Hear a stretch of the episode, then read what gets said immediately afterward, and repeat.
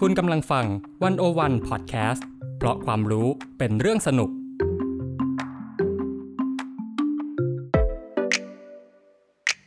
วันโอวันอินโฟกัสเจาะไฮไลท์เด่น เศรษฐกิจสังคมการเมืองทั้งไทยและเทศ โดยกองบรรณาธิการดีวันโอวันดอทเว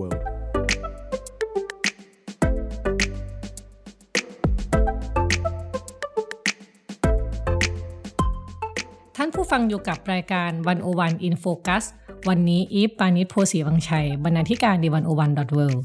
เข้าทิปสุดารัตน์พรหมศรีใหม่ค่ะ กองบรรณาธิการดีวันวันดอทเวค่ะ ค่ะ ท่านผู้ฟังคะวันนี้นะคะ เราจะมาเล่าเรื่องที่เรียกได้ว่าเป็นกระแสฮิตฮอตในเพจดีวันโอวันเวมา ก็คือเมื่อประมาณสองสัปดาห์ที่แล้วเนาะข้าว อืม มันมีบทความของคุณวันชัยนะคะ ตั้งคำถามมาคำถามหนึ่งบอกว่าทำไมร้านอาหารเหนือจึงไม่ค่อยแพร่หลาย อืม เออกลายเป็นว่าคอมเมนต์ระเบิดระเบ้อมาก อืม จนถึงทุกวันนี้ยังมีคนมา มีคนมาเม้นอยู่ มาเสนอสมมุติฐานข้อเสนออยู่ว่าแบบ อืม เออทำไมอาหารร้านอาหารเหนือจึงไม่ค่อยแพร่หลาย อืม ทีนี้วันนี้เราก็เลยจะมาชวนคุยว่าด้วยเรื่องอาหารเหนือ แล้วก็วัฒนธรรมล้านนาเนาะ อืม ค่ะ ก็ให้เข้าวเล่าดีกว่า อันดับแรกว่าทำไมจู่ๆคุณวันชัยเข้ามาเขียนเรื่องร้านอาหารเหนือจึงไม่ค่อยแพร่หลาย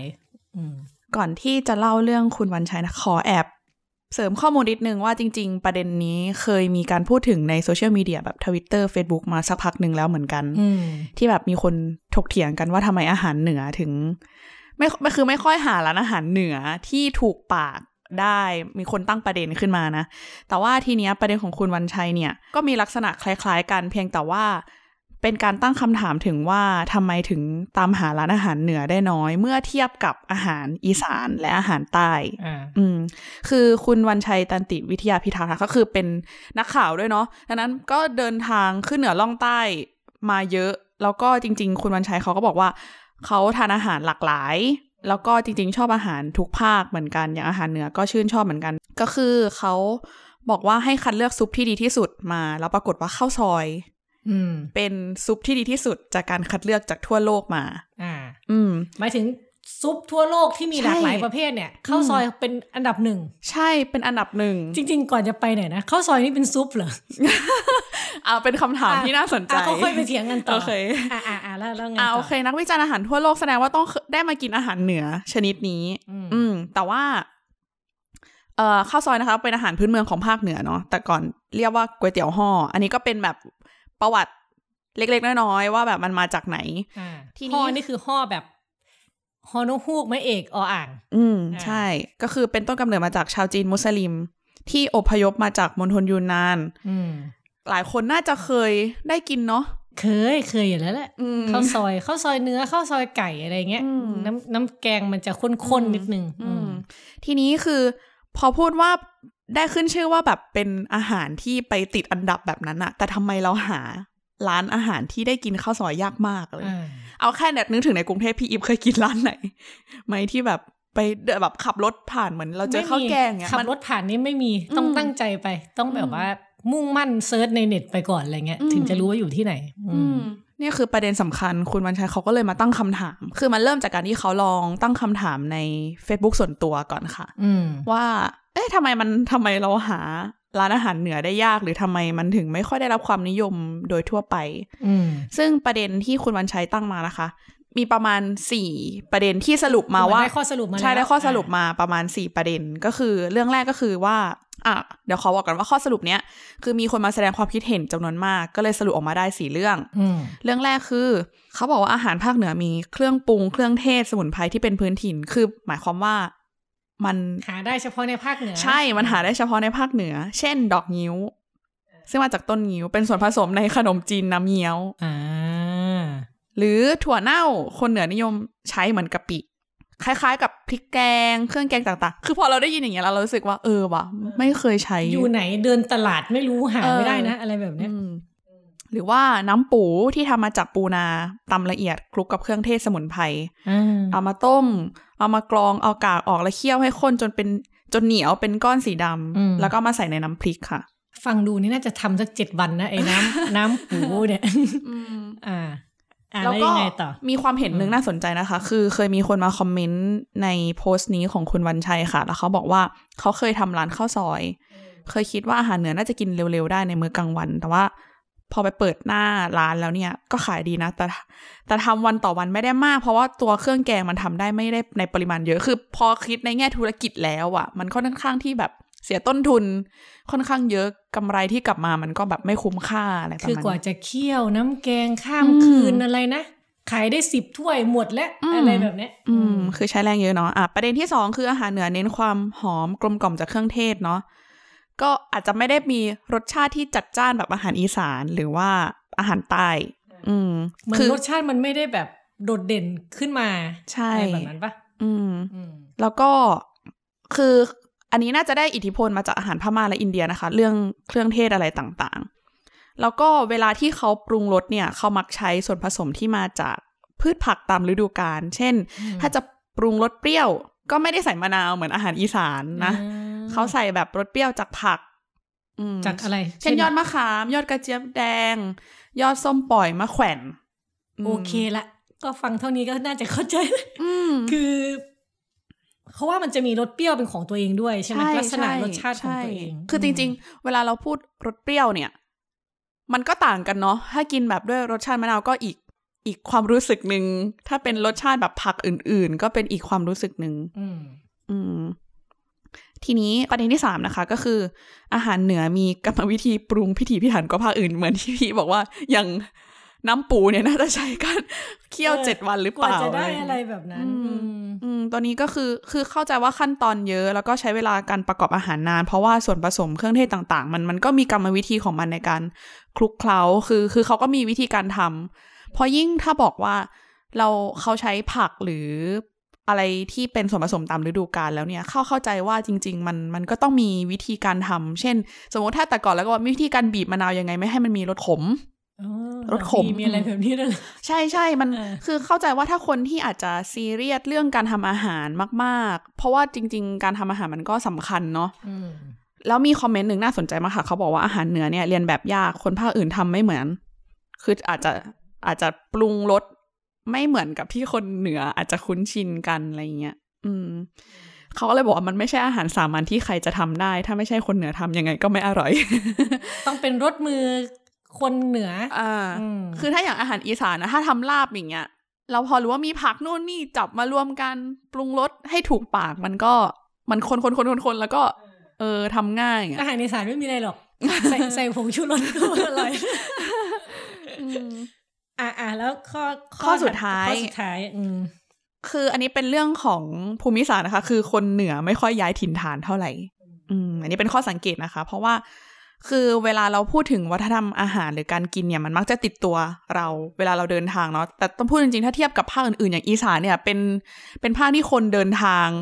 ไปทำงานในพื้นที่ต่างๆ มากเหมือนเราสองคนที่เดินทางมาทำงานที่กรุงเทพ มาพร้อมกับกระติบข้าวเหนียว ใช่มาพร้อมกระสอบข้าวเหนียวแบกมา เออ กลับบ้านแต่ละทีอะไรเงี้ย แต่เขาบอกว่าจากข้อสังเกตเนี่ยคือคนเหนือเนี่ยไม่ค่อยที่จะเดินทางไปที่อื่นเท่าไหร่ และอีกอย่างคือคนเหนือมีประชากรประมาณ 6 ล้านคนน้อยที่สุดในประเทศไทย อืม อืม ดังนั้นก็อาจจะเป็นส่วนหนึ่งที่เป็นความคิดเห็นในสี่เรื่องนี้นะคะ ที่ทำให้อาหารเหนืออาจจะไม่ได้แพร่หลาย อืม หลักๆก็คือว่ามันทำยากนั่นแหละ ใช้วัตถุดิบอะไรแบบหายาก แล้วก็พอคนเหนือไม่ค่อยเคลื่อนย้ายถิ่น ก็ไม่ได้เอาองค์ความรู้พวกนี้ออกมาข้างนอกด้วย ใช่ อะไรอย่างนี้เนาะทีนี้ความสนุกมันอยู่ตรงนี้ อืม ข้าวท่านผู้ฟังคะอันนี้มันเป็นเรื่อง ที่ มันมากคือกลายเป็นว่าบทความคุณวันชัยออกไปเนี่ย นอกจากจะมีคนมาตอบคอมเมนต์เยอะแล้วเนี่ย ยังมีคอลัมนิสต์ของเราอีกคนนึงอ่านแล้วคันไม้คันมือออยากจะแบบว่า เออ อยากจะคุยเรื่องนี้ด้วยอ่าก็คือคุณพิญญพันธ์พจนาราวัน ค่ะ นะคะ คุณพิญญพันธ์เนี่ยเขาก็เขียนถ้าในวันอวันเนี่ยก็คือเขียนเรื่องวรรณกรรมประวัติศาสตร์ที่มัน อืม เชื่อมโยงกันอะไรแบบนี้เนาะ ทีนี้คุณพิญญพันธ์เนี่ยเขาก็เป็นเป็นอาจารย์สอนอยู่ทางภาคเหนือเนาะ ค่ะ ก็เลยส่งบทความมาร่วมด้วย อืม อืมแต่ว่าพูดไปไกลกว่าเรื่องอาหารนะคะ ชื่อบทความว่าร้านนาป๊อปแต่ไม่ป๊อปอย่างที่คิดกัน ว่าด้วยอาหารดนตรีและพลังทางวัฒนธรรมแบบเหนือเหนือในสังคมไทยนะคะ ก็คือจริง ๆ เขียนเขียนมาเขียนมาต่อจากคุณบรรชัยแหละ อืม คือโดยรวมเนี่ยก็เห็นด้วยนะอาจารย์พิญญพันธ์เนี่ยโดยรวมก็เห็นด้วย แต่ว่ามีแย้งในบางประเด็น เช่นบอกว่าวัฒนธรรมหมาล่าเนี่ยที่แพร่หลายลงไปกรุงเทพและทั่วประเทศเนี่ยก็มีจุดเริ่มต้นมาจากภาคเหนือ อืม อ่าแบบนี้เรานับไหมเนื้อออกไหมเออซึ่งหรือตั้งคำถามว่าจริง ๆ แล้วเนี่ย อาหารเหนือนี่มันเป็นแบบเฉพาะอาหารคนเมือง คนเมือง แต่ว่าไม่ได้รวมชาติพันธุ์อื่นๆหรือเปล่า มมอันนี้ประเด็นนี้น่าสนใจมา อ่าก ซึ่งอันนี้ก็มันก็ต้องไปต่อเนาะในในประเด็นเนี้ยอาจารย์พิญญพันธ์ก็มีความเห็นเพิ่มเติมว่ามันไม่ใช่แค่อาหารเหนือเท่านั้นหรอกที่ไม่ค่อยแพร่หลาย แต่ว่ามันเป็นวัฒนธรรมร่วมสมัยของภาคเหนืออ อืม เออที่ที่เรามักเรียกกันอย่างหลวมๆว่าล้านนาเนาะ อืม เออซึ่งซึ่งในเชิงประวัติศาสตร์หรือวัฒนธรรมเนี่ยคำว่าล้านนามันมีลักษณะพิเศษเมื่อเทียบกับภาคอื่นๆ อย่างอีสานและใต้ใช่ไหมเพราะว่าล้านนามันมีความเป็นอาณาจักรเก่าแก่ แต่คือพอพูดอย่างนี้มันก็ไม่ใช่ว่าคนอื่นไม่เก่าแก่ คืออีสานก็เป็นส่วนหนึ่งของล้านช้างใช่ไหมหรือภาคใต้ก็เป็นส่วนหนึ่งของรัฐมาลายูในจังหวัดชายแดนใต้ใช่ไหมแต่ว่าถ้านับเอาตามความรับรู้เนี่ยล้านนามันดูเหมือนจะได้เปรียบกว่า เพราะว่าอะไร เพราะว่ามันมีเครือญาติทางเจ้าทางเหนือ ที่ยังมีตำแหน่งแห่งที่ในสังคม อือือืม คือเราไม่ต้องพูดว่าตอนนี้ร้านช้างคือไม่มีนึกไม่ออกมันไม่มีสายตระกูลอะไรที่ต่อมาใช่ไหมคะ อย่างที่เราจะเห็นตระกูลทางร้านนา เช่น ณลำปาง ณลำพูนอะไรพวกเนี้ยเออซึ่งยังไม่นับว่าศิลปะวัฒนธรรมล้านนาก็ถูกรับรู้ ด้วยลักษณะที่มันเป็นแบบเฉพาะอย่างยิ่งจริงๆอันนี้เชียร์นิดนึงแถมมันมีคอลัมน์เปิดใหม่ของเพนกวินเนาะพาริชชิวารักษ์ก็เขียนเรื่องวัฒนธรรมล้านนาเหมือนกัน อันนั้นก็สนุก อ่ะ ทีนี้เรากลับมาของเรา ก่อนที่เราจะไปเรื่องวัฒนธรรมล้านนาป๊อปปัจจุบันเนี่ยเราไปย้อนดูไหมว่า ที่มาเป็นยังไง ที่ บ้ มาง คำว่าวัฒนธรรมล้านนาคนเหนือที่ภาพที่เราจดจำกันอะข้าวเวลาพูดถึงคนเหนือข้าวจะนึกภาพอะไร อืมนึกถึงแต่เชียงใหม่เลยอะ เออ เหมือนเป็นภาพจำมาก ๆ เลยอะต้องเป็นเชียงใหม่ อืม อืม ผู้คนเป็นไงตอนย้อนอะไรเงี้ย อ่ายิ้ ยิ้มแย้มน่ารักอะไรแบบเนี้ย อืมเป็นคนแบบว่า คือคือถ้านึกภาพเวลาพูดคำว่าเหนือเนี่ย ถ้าถ้านึกเป็นเพศนะคะอันนี้ไม่ได้ตั้งใจจะสเตอริโอไทป์แต่หมายถึงว่า ถ้านึกอะเราจะนึกถึงผู้หญิง อืม ไว้ก่อนอันดับแรกไม่รู้ทำไมเหมือนกัน อ่า อืม เสียงแบบเรียบร้อยอ่ะ ใช่ น่ารักอะไรอย่างงี้ใช่ไหมซึ่งสิ่งเนี้ยเนี่ยมันไม่ได้เป็นเรื่องที่จู่ๆมันโผล่มาในหัวเรานะ คือไอ้วัฒนธรรมล้านนาคนเหนือเนี่ยมันอันนี้อาจารย์พิญญพันธ์เสนอนะคะว่า มันถูกประดิษฐ์ขึ้นมาเป็นอย่างช้านะ หลังสงครามโลกครั้งที่สอง อืม ซึ่งโดคือโดยกลุ่มนายทุนตระกูลนิมมานเหมิน อืม ถ้าใครไปเชียงใหม่เราจะพบเจอว่ามันมีถนนเส้นนี้เนาะ อืม อ่ามันก็คือตระกูลตระกูลใหญ่ตระกูลเก่าแก่ของของเชียงใหม่นะคะ มันถูกสร้างด้วยตระกูลนิมมานเหมินและเครือข่ายอ่าช่วงทศวรรษ 2490 เนี่ย เชียงใหม่ใช่ไหมกลายเป็นเมืองหลวงของภาคเหนือ อืม เออทางวัฒนธรรมอะไรเงี้ยเหมือนที่ข้าวบอกเมื่อกี้ถ้านึกถึงภาคเหนือมันจะเชียงใหม่มาก่อนเลย แล้วก็เป็นภาพลักษณ์ก็จะเป็นแบบเมืองที่ผู้หญิงสวยดอกไม้งาม อืม อากาศดีอะไรอย่างเงี้ย ก็คืตั้งใจคิดมาแล้ว เออคือมันก็เลยได้ยกระดับให้ภาคเหนือเนี่ยกลายเป็นปลายทางของแหล่งท่องเที่ยวในฝัน ม ซึ่งไม่ใช่แค่ในเมืองไทยนะ คือต่างประเทศก็จะรู้สึกว่าการมาเที่ยวเชียงใหม่เนี่ย มันคือการได้มาเห็นอะไรแบบเนี้ย อืม อืม ในยุคที่การท่องเที่ยวยังจำกัดเนี่ย การเดินทางไปต่างจังหวัดด้วยรถไฟเนี่ยเป็นสิ่งที่สะดวกที่สุดใช่ไหม เชียงใหม่ก็เป็นตัวเลือกที่น่าสนใจมาก อืม เราจะเห็นแบบภาพเก่าวันสงกรารริมแม่น้ำปิงอะไรเงี้ย ในทศวรรษ 2490 อะไรพวกเนี้ยมันก็ตอกย้ำความโดดเด่นทางวัฒนธรรมมาใช่ไหม หรือข้าวแรงขันโตก อืม รู้จักไหม รู้จักข้าวแรงข้าวแรงคือมื้อเย็นนะ อืม ขันโตกก็ ขันโตกคื คือ อ อืม เขาเรียกว่ามันคือไงวะ เหมือนสำรับ อ่าสำรับ อืม โอเคข้าวแรงเอิมเนี่ยก็คือมันก็เป็นวัฒนธรรมประดิษฐ์ที่ได้รับอิทธิพลมาจากการจัดงานเลี้ยงของ อืม กลุ่มธุรกิจอีลิทนั่นแหละเออแล้วบางทีก็พยายามยกเอาเสื้อหม้อห้อมอะไรแบบเนี้ย อืม มาเป็นตัวแทนของคนเมืองใช่ไหม อืม มีถ่ายรูปถ่ายแมกกาซีนต่างๆ ดังนั้นเนี่ย อาจารย์พิญญพันธ์ก็บอกว่า วัฒนธรรมล้านนาแบบเนี้ยมันก็เลยถูกให้ค่าว่าเป็นอารยธรรมที่มีคุณค่าสูงส่งถูกจริตกับชนชั้นกลาง อืม อืม คือนึกออกไหมอ่า อืม กินข้าวแรงขันโตกกัน อืม ใส่ ใส่เสื้ เสื้อ อ หม้อ หม้อห้ ห้อ อ ม ม เล่นสงกรารกันอย่างแบบ อืม ซีวิไลอะไรแบบเนี้ย อ่า ดูโรแมนติก เออดูโรแมนติ าก ก แต่ในทางกลับกันเนี่ย วัฒนธรรมของชาวบ้านเนี่ยกลับไม่มีพื้นที่เลย อืม หรือไม่เป็นที่คุ้นเคย ม ของคนทั่วประเทศของคนอื่นน่ะที่ไม่ใช่คนเหนือมาก อื นัก มอืมอืม เมื่อเทียบกับภูมิภาคต่างๆ ของประเทศไทย อื อื ม ม ก็ถือว่าคำว่าวัฒนธรรมล้านนานะตรงนั้นมันเลยทำให้เรามีภาพจำแบบนี้นี่เอง อืม ถ้าพูดถึงแล้วเนี่ยมีมีคนในเชิงวัฒนธรรมล้านนาที่ที่เรารู้จักกันนะปัจจุบันนี้ไหมคะ คือมีถ้าคนนี้พูดชื่อไปเนี่ยทุกคนต้องแบบร้องอ๋อก็คือจรันมโนเพชร อืมอืม จรนมโนเพชรพี่สาวครับ อืม ใช่ไหมเพลงมันต้องขึ้นมา เออ เออ ก็คือเพลงโฟลกคำเมืองอ่ะ อืม มันก็กลายเป็นที่รู้จักทั่วประเทศใช่ไหม ตั้งแต่ทศวรรษ 2520 เป็นต้นมา อันนี้คือก่อนเราเกิดอีกจารามโนเพชรนี่ดังก่อนเราเกิด แต่ณทุกวันเนี้ยเขายังอยู่นะ อืม ในความหมายว่าเพลงเขาอะ่ะ อืม มันยังอยู่ในความรับรู้ของของคนในสังคมใช่ไหมคะ แต่ว่าน่าสนใจก็คือความโด่งดังของจรันมโนเพชรเนี่ย ยิ่งเป็นการตอกย้ำวัฒนธรรมและภาพลักษณ์ของชนชั้นกลาง อืม เออวัฒนธรรมเขตเมืองที่เป็นสำเนียงร้องแบบเชียงใหม่ คือเราเรารู้ใช่ไหมว่าสำเนียงในภูมิภาคเนี่ย มันไม่เหมือนกันไง อ่า อืมคือถ้าอย่างอีสานเราก็ขอนแก่นกับเลยนี่ก็ไม่เหมือนกันแล้ว อืม เอออะไรแบบนี้ใช่ไหมภาคเหนือก็เหมือนกัน อืม คนแพร่คนลำพูนคนเชียงใหม่ พูดไม่เหมือนกัน อู้ อู้บอกคือกัน เนี่ย พยายามพูดแต่ไม่ได้เออแต่ว่ากลายเป็นว่าสำเนียงร้องแบบเชียงใหม่ก็ถูกเผยแพร่ อืม ผ่านบทเพลงไปทั่วประเทศ อืม เพลงแบบจรันเนี่ยก็เลยกลายเป็นแม่แบบของเพลงยุคต่อมา อืม ซึ่งมันอาจกลายเป็นกำแพงกั้นความเป็นไปได้อื่น อืม ๆ คนอาจจะรู้สึกภาคเหนือก็ต้องแบบจรันน่ะ อืม ห้ามเป็นแบบอื่นอะไรอย่างนี้ใช่ไหม แต่มันก็จะมีเพลงคำเมืองอีกแนว ที่คิดว่าน่าจะรู้จักกันดีก็คือเพลงชุดปีใหม่เมือง ปีใหม่เมืองก็คือปีใหม่ อืม ที่นิยมเปิดในเทศกาลสงสงกรารเป็นสงกรารเป็นวันปีใหม่ใช่ไหมล่ะ อืม อ่าโดยอบเชยเวียงพิง อืม นะคะ ที่เริ่มเป็นที่รู้จักกันช่วงปลายทศวรรษ 2520 อะไรแบบเนี้ยอย่างเพลงของอบเชยมันก็ให้ภาพลักษณ์ของความอ่อนหวานอ่อนช้อยของผู้หญิงเหนือ แล้วก็เป็นวัฒนธรรมล้านนาที่แบบคนก็จะจดจำเรื่อยมาอะไรอย่างเงี้ย หรืออย่างเมียเนี้ยนกแลเข้าเรื่องนกแลไหม ไม่รู้จักเลยค่ะ เออนกแลเนี่ยก็มีเป็นภาพลักษณ์ของเด็กชาติพันธุ์ที่อาศัยอยู่ในที่ที่สูงเนี่ย อืม ขับขานบทเพลงที่สดใสร่าเริงบริสุทธิ์ อืม นกแลนี่ไปเสิร์ชได้นกแลพี่เข้าใจว่าน่าจะออกกับแกรมมี่เลยนะ อื อื ม ม อืม แต่ว่ามันก็โด่งดังในช่วงสั้น ๆ อืม เพราะว่ามันถูกขนขนาดว่าถูกโปรโมทและขายจากจากค่ายเพลงในกรุงเทพอะนะ อืม แล้วหลังจากนั้นก็แทบไม่มีวงดนตรีคนเหนือใด ๆ ถูกผลิตออกมาอีกเลยไม่เด็กเหนือพูดผิดไม่ใช่คนเหนือเออเด็กๆชาวเหนือไม่มีเลย อื อื ม ม อืมอืมแล้วในความเป็นจริงนี้อย่างนอกจากความโด่งดังของจารันมโนเพชรแล้วยังมีอื่น ๆอีกไหมคะ อ๋อ มันมีเดี๋ยวนอกจากจะเป็นวงดนตรีนะ มันจะมีคนที่ไม่ใช่นักดนตรี แต่ว่าพยายามบอกว่าจะเป็นคนที่ไหน อย่างตอนนั้นจะมีแบบทักษิณชินวัตรอะไรเงี้ยอ่าก็จะชูว่าตัวเองเป็นนายกคนเหนืออ อืม ก็เหมือนกันแบบที่ชวนหลีกภัย อืม ก็จะชูว่าตัวเองเป็นนายกคนใต้เหมือนกัน อืม อ่า อืม มันก็จะมีเรื่องอะไรแบบนี้เนาะ อืม หรืออีสานนี่เยอะเลย อืม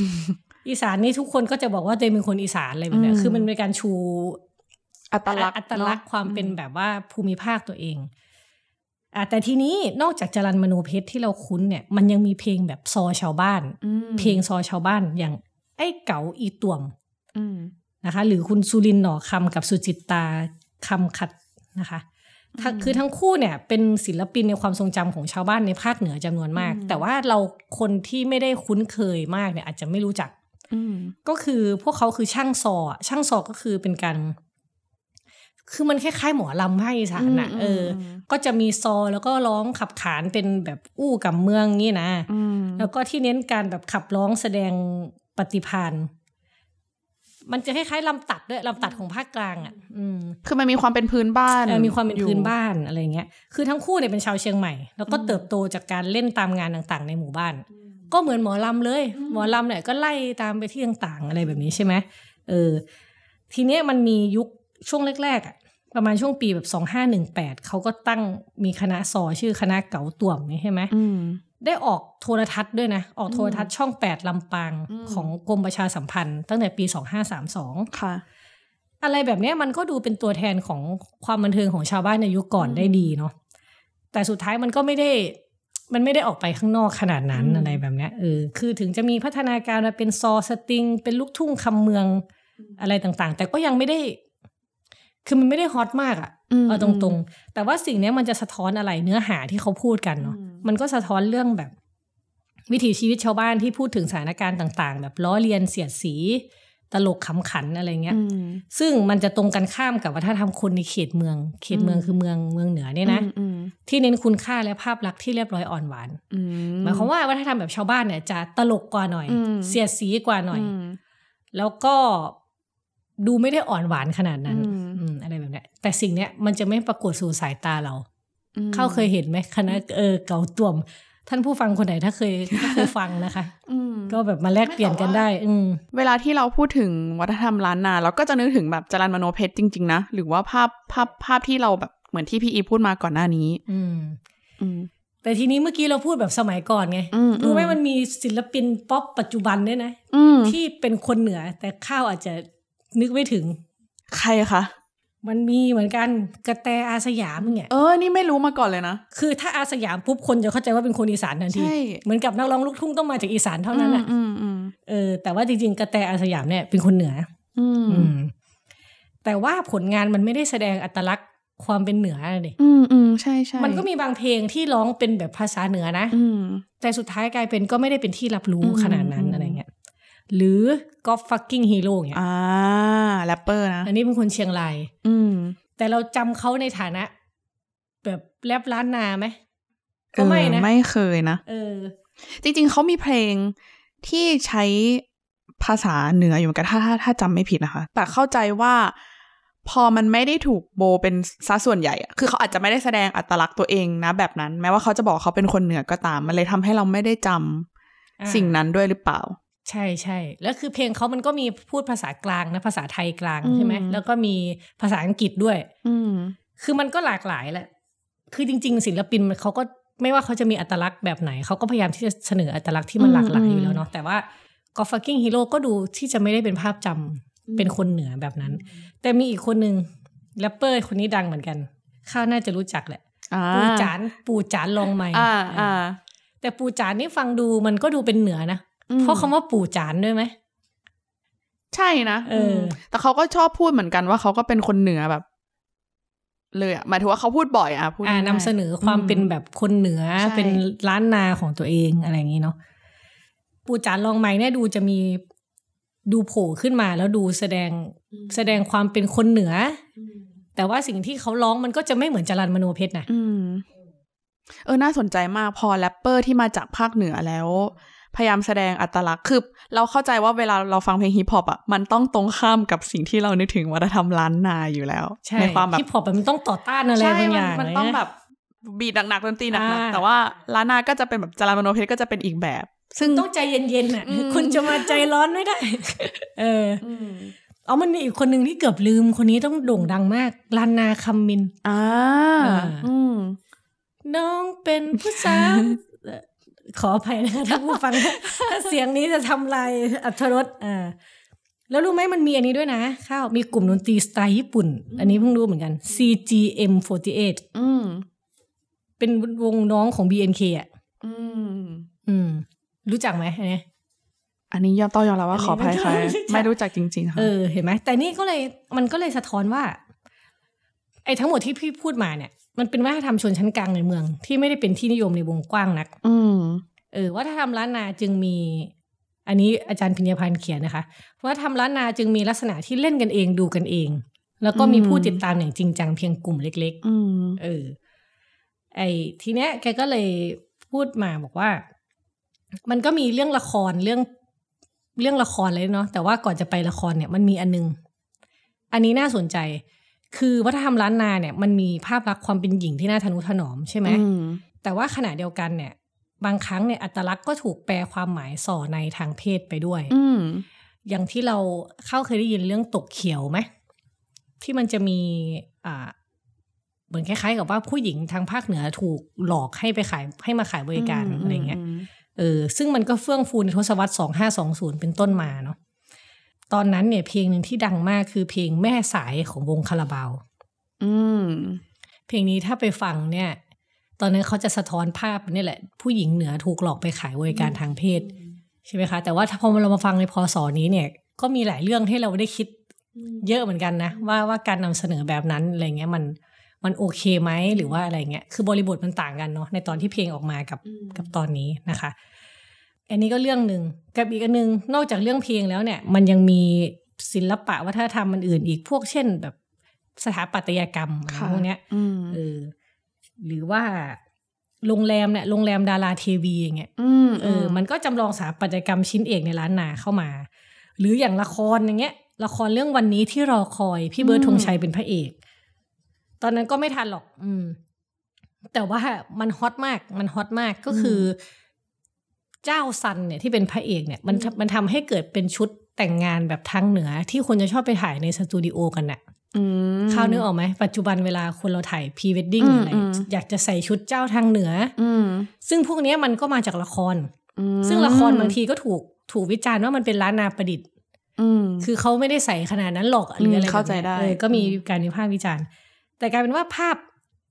ภาพลักษณ์ของล้านนามันก็ถูกเสนอมาแบบนั้น หรืออันนึงที่เรารู้จักกันเยอะกระซิบรักที่วัดภูมินทร์จังหวัดน่านน่ะ ปู่ปู่ย่าน่านอะไรเงี้ยนึกออกเข้าเคยเห็นไหมที่เป็นจิตรกรรมฝาผนังกระซิบรัก อ๋อ กัน โอเคจำได้ สิ่งนี้ก็จะถูกนำเสนอในในสื่อ อืม เออซึ่งมันก็จะเป็นวัฒนธรรมอันสูงส่งอะ อืม มันจะสูงส่งไปหมดเลยเนาะทั้งนี้ทั้งนั้นเนี่ยในในแวดวงประวัติศาสตร์ แล้วก็คติชนวิทยาเนี่ยเขาเขามองว่าปริมณฑลความรู้ล้านนาเนี่ย ถือว่ามีความลุ่มลึก แล้วก็มีหลักฐานทางประวัติศาสตร์ชั้นต้น อืม อย่างมหาศาลเมื่อเทียบกับภูมิภาคอื่น ๆ เช่น พวกอนุรักษ์หลักษรอักษรล้านนา หรือที่เรียกว่าตัวเมืองเนี่ย ได้รับการสืบทอดผ่านป้ายวัดป้ายอะไร อืม เออคือเอาง่ายๆเราไปภาคเหนือเราจะเห็นตัวอักษรล้านนาเนี่ยเยอะนะ บางทีชื่อสถานที่ราชการก็เป็นตัวอักษรล้านนาอะไรแบบเนี้ย ม เออ มันก็จะเห็นว่า มันมันถูกเก็บเอาไว้ แต่กลายเป็นว่าคำหรือศัพท์พวกเนี้ยมันไม่ถูกเอามาใช้ที่อื่นอ่ะ อืม มันใช้แค่ตรงนั้นอ่ะ อืม มันไม่เหมือนศัพท์อีสานหรือใต้ที่ อืม ถูกเอาไปจุดขายในเพลงใช่ไหม อืม อ่าห่อหมกหัวไปฝากป้าไงมาลิงกิงกองไง